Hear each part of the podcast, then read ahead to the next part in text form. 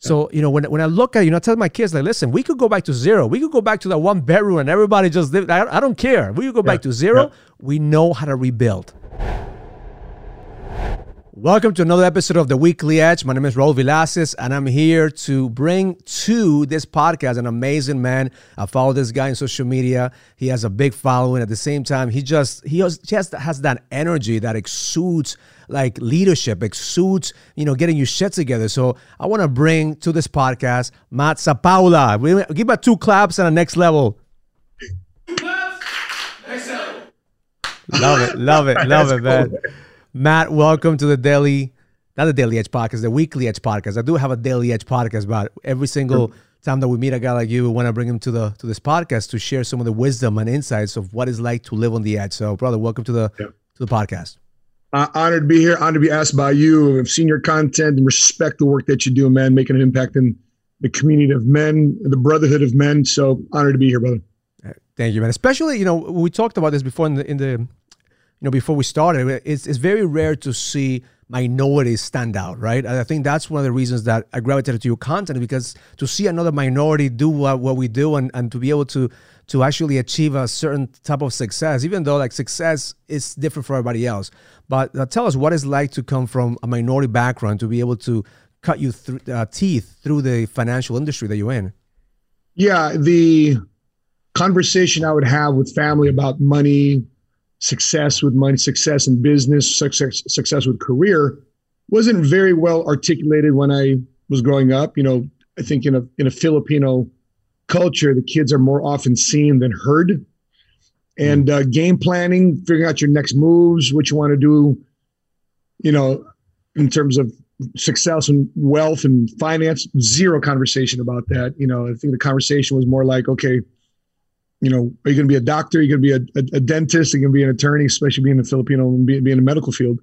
But being an entrepreneur, what's that? Going to the Marines, what's that? We talk about come back down to reality and come back to our normalcy. And so I had to find out that I was wired differently than everybody else in my family. And it only takes one generation. It takes only one person in a family's generation to change that family generation's last name forever. And I decided to be it. I love that message, because I'm first generation American here. I was born in Ecuador, right? And my grandfather had an entrepreneur skill, but he never built a business. It was more like he was a hustler. He will flip real estate. One of the memories that I have is he will actually work here in the United States.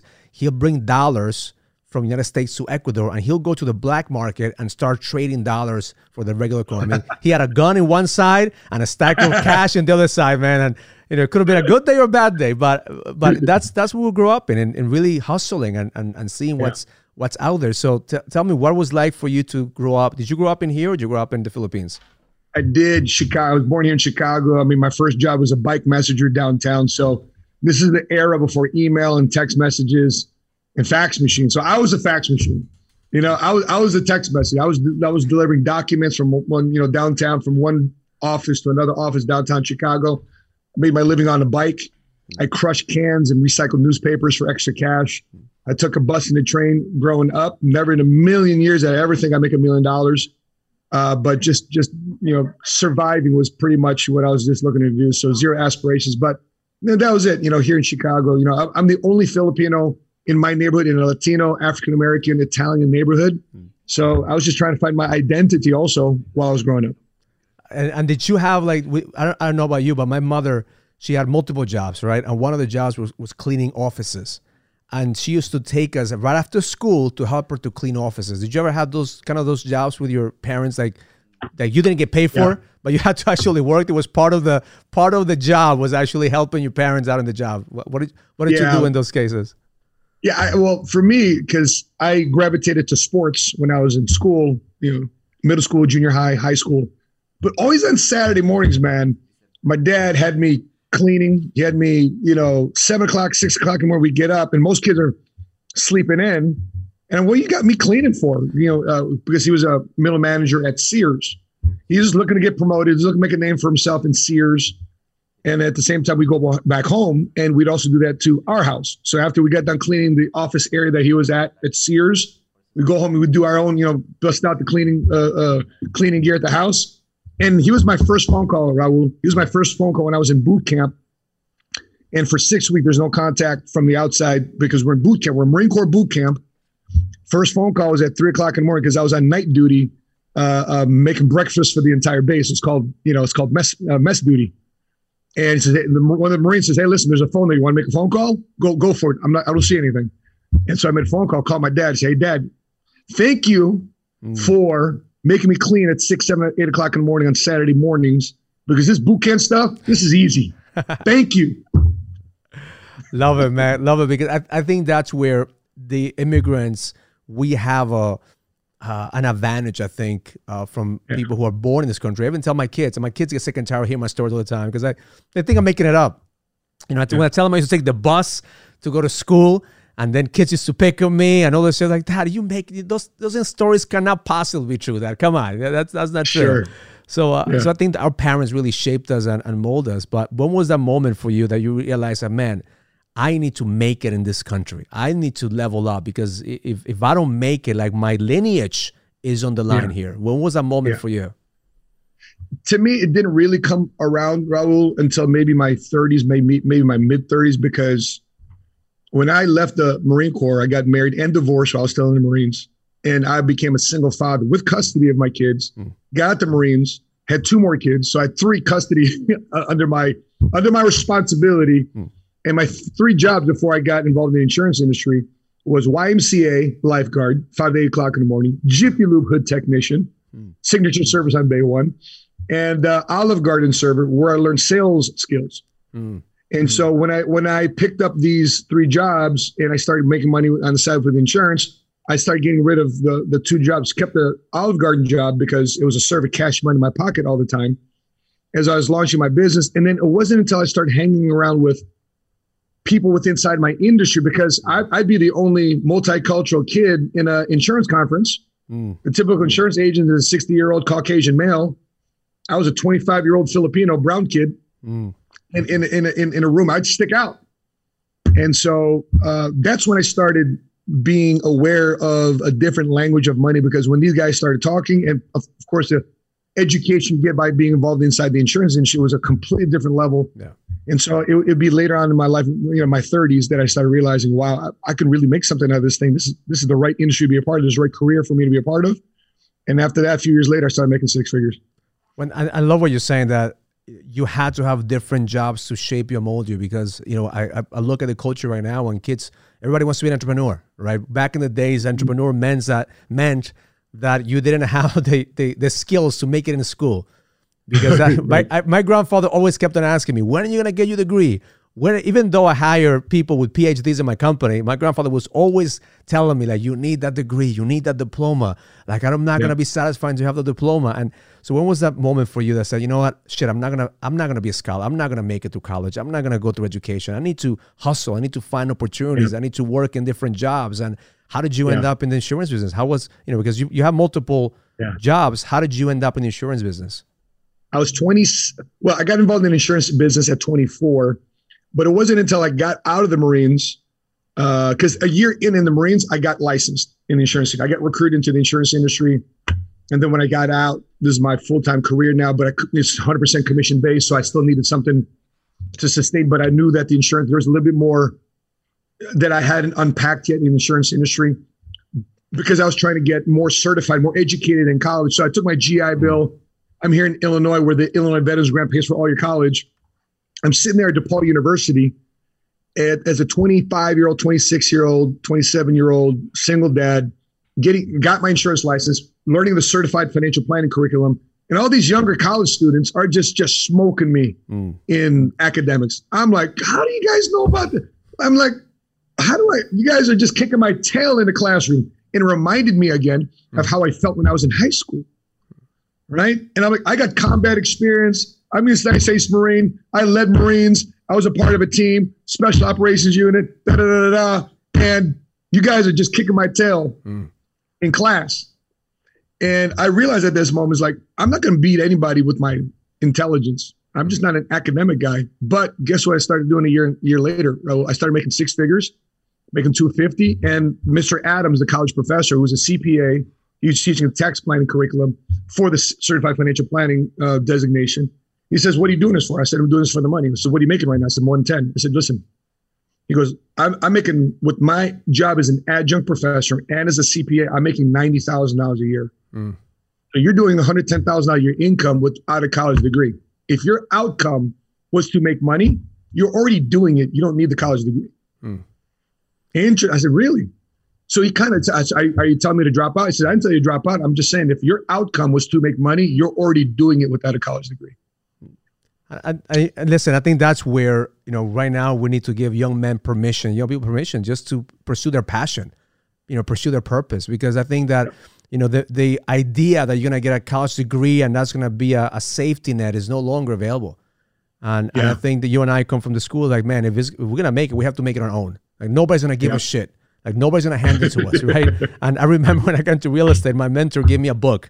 And I recommend this book to everybody. If you read this book and you actually go to the beginning of this book and the end of this book, you're never going to starve a day in your life. You know what that book was? The white pages. He said, get the white pages, man, and start calling from A to Z and sell anything. Like at that point, I was selling real estate. He said, like, you're never going to starve because there's the numbers, there's the names, and just start calling, start selling, and that's a skill. And so you had the hunger. You were hungry for success. You were hungry to make a living, and you also had the responsibility of your kids. Yeah. And, you know, that's the leverage. That's the leverage that you had. So now, you know, you fast forward. You have your own company. You have a team. How do you create the culture? Because I think that's one of the main things that we thrive on in our next level experience is creating a culture, the culture of the edge, the culture of being part of a team. And so, how do you create that for your company now? The thing I love the most from multiple areas of my life, from my faith life, from my military life, from my sports life, from my business life, we just wrapped it into something called culture, as you describe it. So our guys, we get together, and by the way, we're two claps in a Ric Flair, you know, two claps in a Money Smart Movement, two claps in a, you know, Team of the Century. You know, we do a lot of. It's so weird that you guys do this. So, wow, it's awesome. And so the things that we loved about the locker room, things that we love about teamwork and camaraderie. You know, we tend to attract a lot of people who are team players, team sports guys in the military because we have that culture. You know, right outside right now, we got a couple guys that are in the fitness world, but because their business was slammed during the pandemic, they shifted into the insurance industry. They just took their skills from working out in the gym and dieting and teaching other people to do it. Now they're translating that into the business world, into the insurance industry. And their passion happens to be their passion now turning out to be fitness, but their purpose and their income comes from the insurance industry. And so, you know, that goes in. You know, by the way, I just want to make a comment on your message there about phone calls. You know, Mark Cuban, when he purchased the Dallas Mavericks, he got right away the next day, he got a list of all the season ticket holders, and he personally made all the phone calls. He says, listen, man, please continue to buy your season tickets. I'm going to turn this team around. I'm going to make this things happen. Boom, boom, boom. Next thing you know, 3, 4, 5 years later, they won a championship. So there is something about people want a quick fix. People want a magic pill. People want a silver bullet. The silver bullet is just, boom, what you just said there. Dun, dun, dun. Doing the dirty is what we tend to call it. Yeah, I tell people, man, listen, the phone is $1 million tool. Like you could easily make $1 million. I don't need anything. I just need a phone. Yeah. And I could, you know, if you put a gun to my head and say, Raul, you need to have $1 million by the end of the week, I know I could pick up the phone and figure out how to get that money. And I think that a lot of people are relying a lot in Facebook marketing and Google, anything, right? In order for you to actually do the work, which is face your clients, make those, have those conversations, you know, get in front of people's faces and ask them, what do you want? So I could give you the service that you need. So great. So, you know, I wanted to have you in the podcast, but for selfish reasons too, brother, because I want to learn a little bit more about the financial industry. You know, I've always had, you know, I own a real estate company. We have a team here, but I'm always curious about how could we create convergence, right? How does one industry overlap another one, especially right now with technology? I know real estate is going through a boom right now because everything is selling for high, but I know that it's going to be a drop. I know the market's going to crash. Eventually, it's inevitable, right? And we're preparing. You know, my background is in the world of the foreclosure world, so we're preparing ourselves for the drop. But at the same time, I know that the financial industry is also going through some changes. And there's been a lot of changes recently. So what is it that you see right now that's coming up in the market? Yeah. So when I got involved in the insurance industry, right outside the base, there's a mortgage office, insurance office to the right. And I walked into both offices. I knew they were 100% commission based. I said, who's going to pay me the soonest though? Who's going to pay me faster? Hmm. Insurance guy says 2 weeks. Mortgage guy says, well, whenever we close, we have conditions to clear to close. That's when you, right? 6 to 8 weeks. Sure enough, 2 weeks, I got a commission check with insurance, so selling insurance policies and retirement accounts. And it was 6 to 8 weeks before I closed on my $90,000 condo that I helped refinance. Mm. So I've been through 22 years now. I've been doing this. So we're your, you know, insurance and real estate, mortgage, we're just financial cousins, right? Peanut butter and jelly put together. And I've seen the ups and downs. I saw 01.com bubble, 08, 09 Great Recession. Now we've seen the 2020 Great Pandemic, the coronavirus pandemic. Every time, Raul, I've seen the insurance business during tough times increase. Mm. It's the weirdest thing because, for example, last year, most businesses shut down. We increased by 65%. It was done like this, through Zoom. So our guys made more money during the pandemic through Zoom while most people, sadly, were being hammered in the marketplace. When there's fear in the marketplace, everybody flights to safety, which is the insurance industry. It's not sexy. It's well capitalized. It's got reserves upon reserves upon reserves. So you know when the markets have a correction, the insurance guy, the insurance industry has a mainstay, and more people put more money in these accounts. They always forget about it during good times, but during bad times, this is when more money flies and more talent. Yeah. Flies to the insurance industry marketplace than ever before. I think there's a study that says more people in information, IT, healthcare, hospitality, 31% graded high on getting involved in the insurance industry.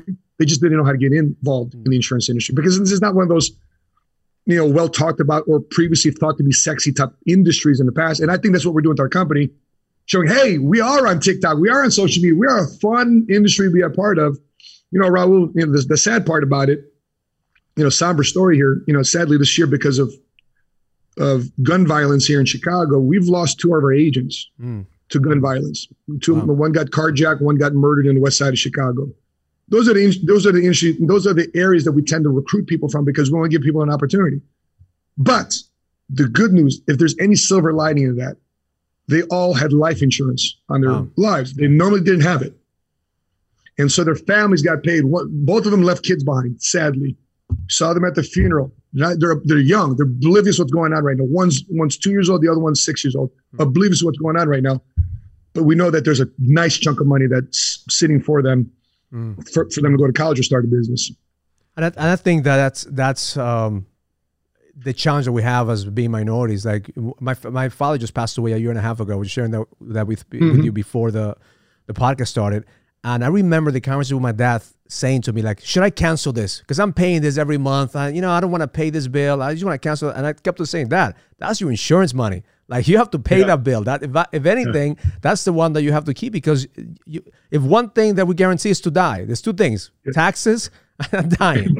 So I think that you're doing a great job by really reaching out to the people who really need to have a change in mindset because that's what we need, a change in mindset to be able to think like the wealthy, to be able to have a wealth mentality versus just a trading dollars for hours mentality.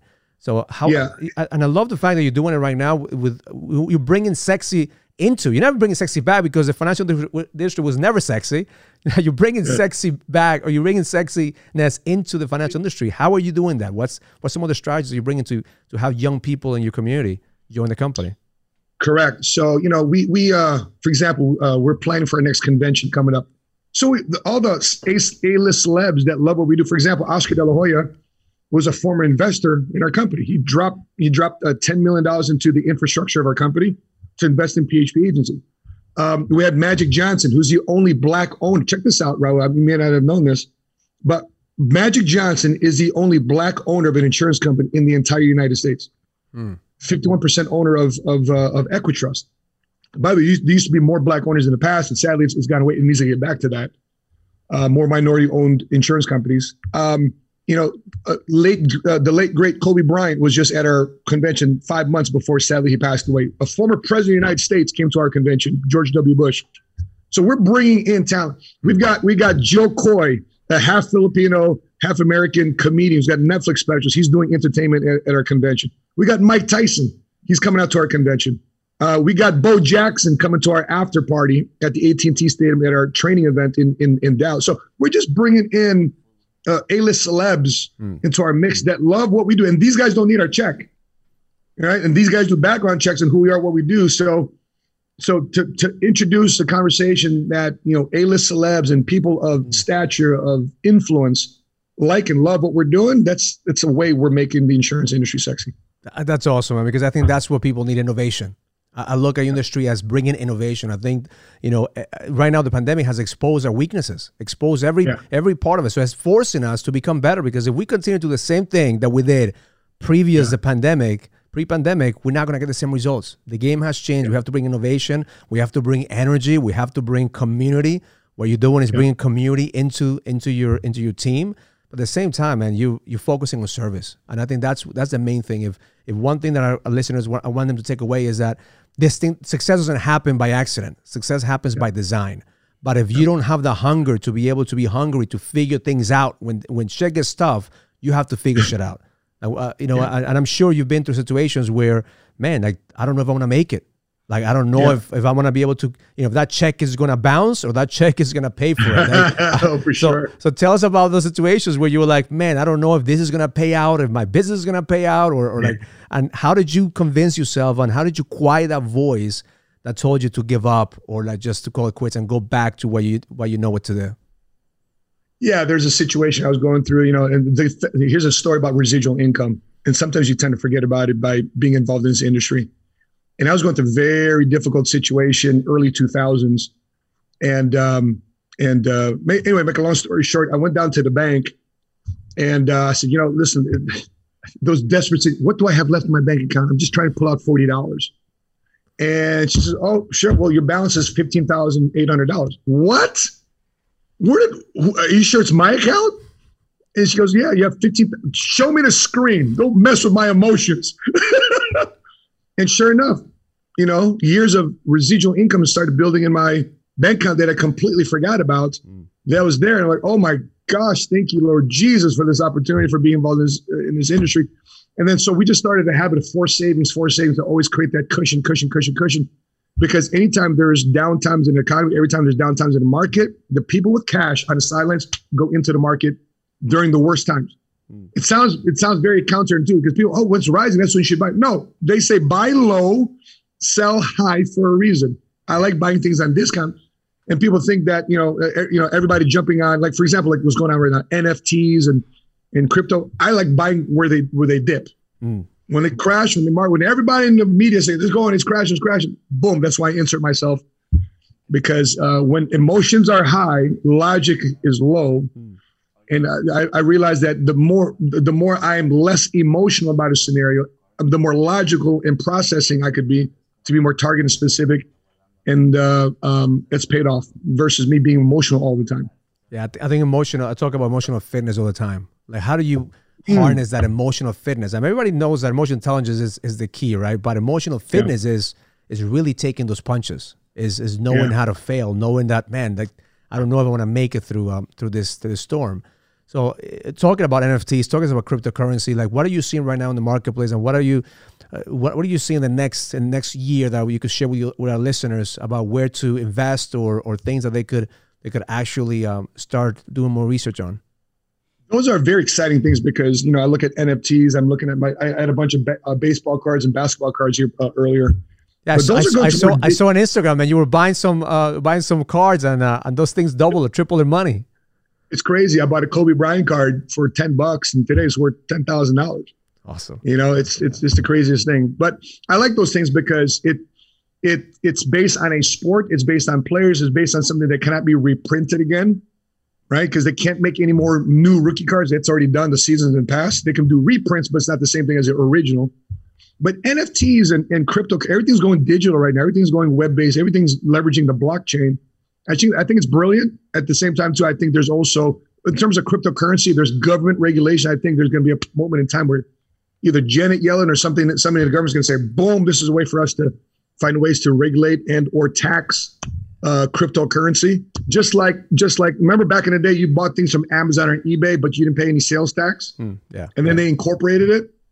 Well, I think that's going to be some form of version of that with cryptocurrency. I mean, I think it's an elegant technology to track transactions and to say this is mine, and that's what NFTs do through the blockchain. But I think it's speculative. Yeah. So and by the way, this is advice from a friend, not from an investment advisor, because I'm not a financial or investment advisor. But all I would say is, if you're going to put money into something that's always speculative, be prepared for it to go to zero. Yeah, and I think that's if you're okay with that amount. Yeah, if you're okay with that amount, then put your money in there. If you're not okay with that, then don't put money in there. I think that a lot of people right now are looking at, how do I get rich quick? And I think that it's good to have ambition. I'm the first one to say, hey, listen, I'm going to double down. Yeah.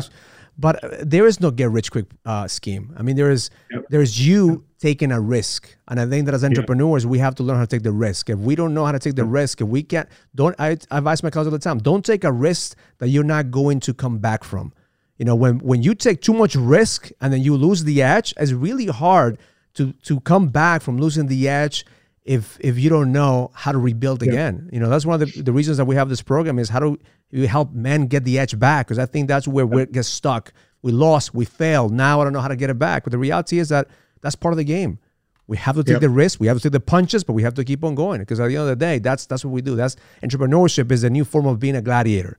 Like if you don't want to be in the battlefield, get the fuck off the field. This is not for you.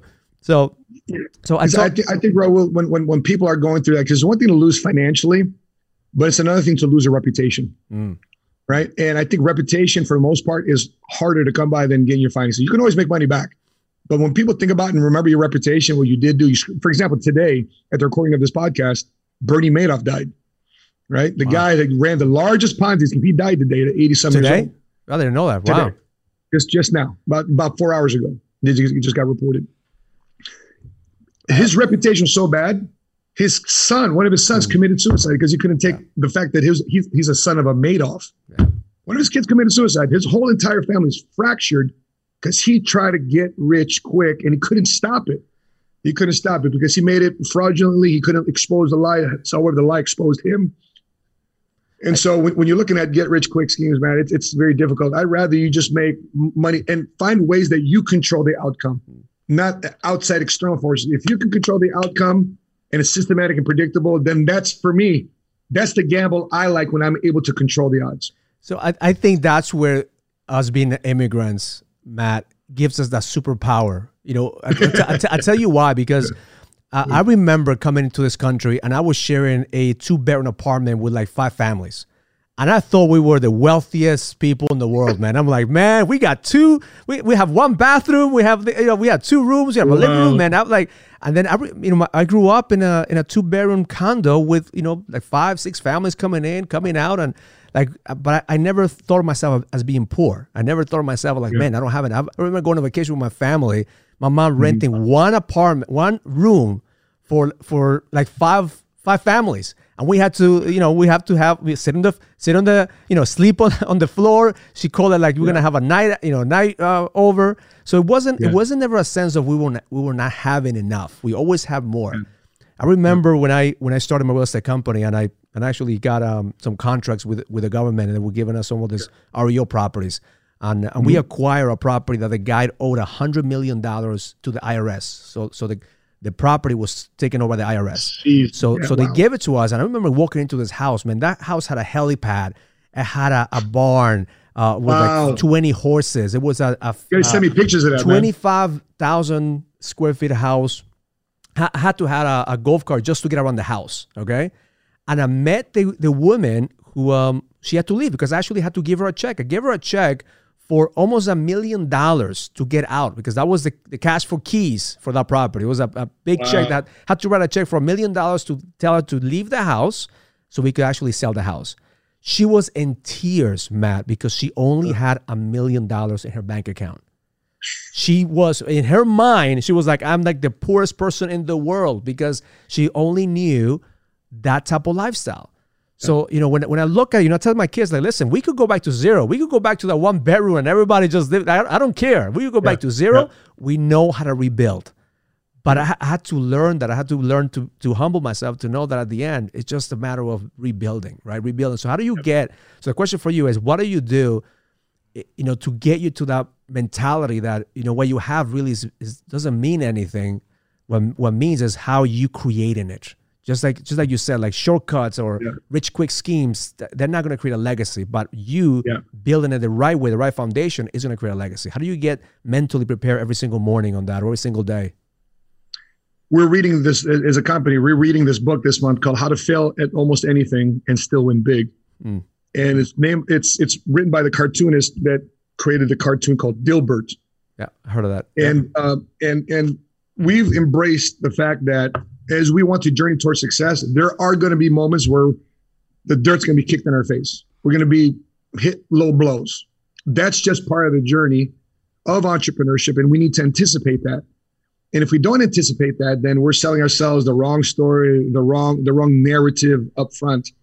But, you know, everybody talks about the rags to riches story. What about the rags to riches, the rags, the riches, the rags, the riches, the rags, the riches? That's really the journey. Yeah, that's it. But and if you learn through those failures, and I mean, I've created stop gaps, and my wife, and since I've married my wife 6 years ago, you know, we've created some stop gaps. You know, as much as difficult it is, discipline and money go hand in hand. A lot of people don't like to be disciplined, but even in the word disciple, I'm a disciple of Christ. I'm a disciple of, you know, whatever. There's that word discipline inside that word disciple. You have to be disciplined. Martial arts discipline, right? Performing arts discipline. There's discipline in the things that we want to compound and grow, and that's part of the disciplines. Knowing that as much as you're going to embrace the victory, there's also time that you got to really say, you know what, I got to suck it up right now. I got to take the low on this. I got to take the L on this one. But there's something to be learned from here. Just make sure I learn from it now, or else it's going to be a repeat process. Yeah. And I think, again, learning right from the experience. I remember when I lost millions of dollars in the crash in 2008, and I remember not being able to pay my mortgage. I remember, you know, coming to the house, you know, having a conversation with my wife. But the learning is that this is not going to kill me. The learning was that this is not the end; this is the beginning. You know, and rebuilding from that and having the discipline to rebuild is having a bigger commitment, because now, okay, I took an L, now I have to come back stronger. And that creates consistency. Like, you got to be consistent. So, you know, the last question for you is, you know, I know that you have the right people around you. Like, I believe in proximity. Proximity is power. Yeah. How do you create that proximity with people? Because I'm sure that, you know, people didn't want to mentor you when they saw you, you know, doing what you were doing at the beginning, right? How did you get the attention of mentors? How do you get the attention of people that actually see the best in you, and you start believing on yourself again? I had to recruit them. You know, I remember recruiting a mentor and giving Patrick Bet-David a reason to mentor me. And, you know, as much as he mentors me, I said, okay, what can I do for you? Okay, what can I do for you? Boom, we made the arrangement. Boom, we made these different things. I became one of his top sales guys. I am now the top sales guy and agency builder with inside his organization, the number one income earner with inside his own entire company. Awesome. And in exchange, I'm able to get his mentorship.